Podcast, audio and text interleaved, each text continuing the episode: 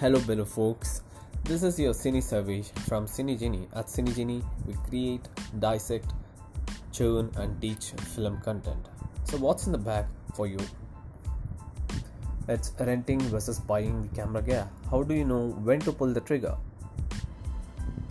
With technology changing daily, the question of renting versus buying equipment is a tough one.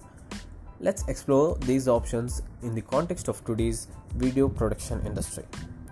We are at a point where technology is changing faster than we can take advantage of it.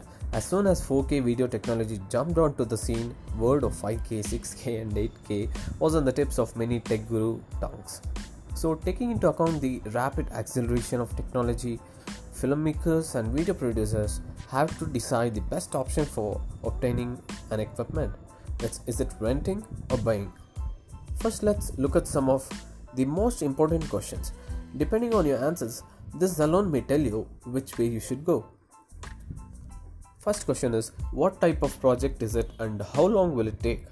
Is this a small project where you can shoot and edit in a day where the income potential is relatively low, or is this a project that could take weeks to produce where the income potential is fairly substantial?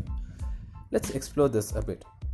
For smaller projects, renting equipment is often the most economical choice. Sites like Lens Pro to Go and Borrowed Lenses have streamlined the rental business through online ordering and offer relatively inexpensive pricing. If you're working on a longer project, say a feature film or television series, it may it, it may make the most sense to purchase the equipment and then sell it upon completion of the project. Many reality television projects that requires require tons of cameras work this way. Depending on the amount of usage, you may be able to sell the camera for close to what you bought it for. That number will likely be even closer if you bought the camera used. If you do buy used cameras, be cautious. There is not a shutter actuation count for video light there is with DSLR photo usage.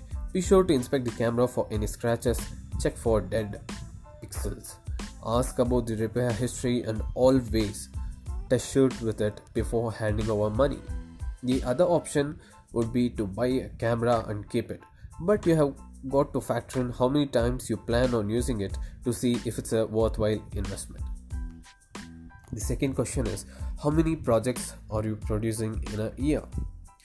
Let's say that you're a familiar let's say you're a filmmaker who does commercial work and you produce 3 to 4 projects each month over an entire year is renting still your best option? If you will be using the ca- same camera in most projects, it would obviously make sense to purchase.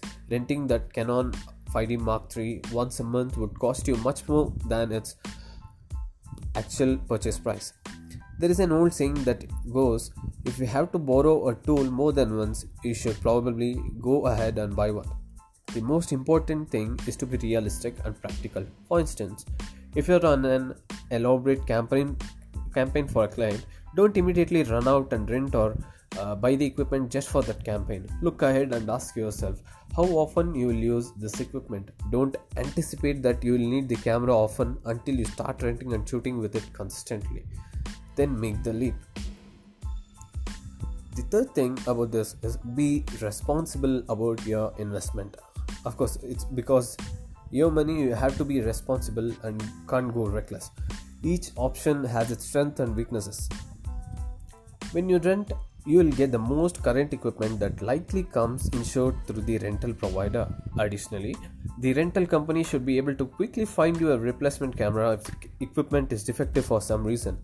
With renting, you will have the freedom to switch cameras, but just like any rental setup, you won't have any equity in the equipment. So that's a drawback. That's an inherent drawback. When you buy, you don't have to travel to pick it up or wait for it to ship. Protect your camera and gear investment by insuring it. Don't assume it's covered under your normal uh, homeowner's insurance. You may require a personal articles policy or even a business insurance plan. Some insurance companies require this if you are making money off your equipment. This additional cost may pay for itself in spades if your camera takes a bath or goes missing while in shoot. so these are uh, so this is the topic that we have discussed today i hope this has provided you some value uh, come on to my channel and follow me across all social media handles this is Cine Sarvesh from Cine Genie. thank you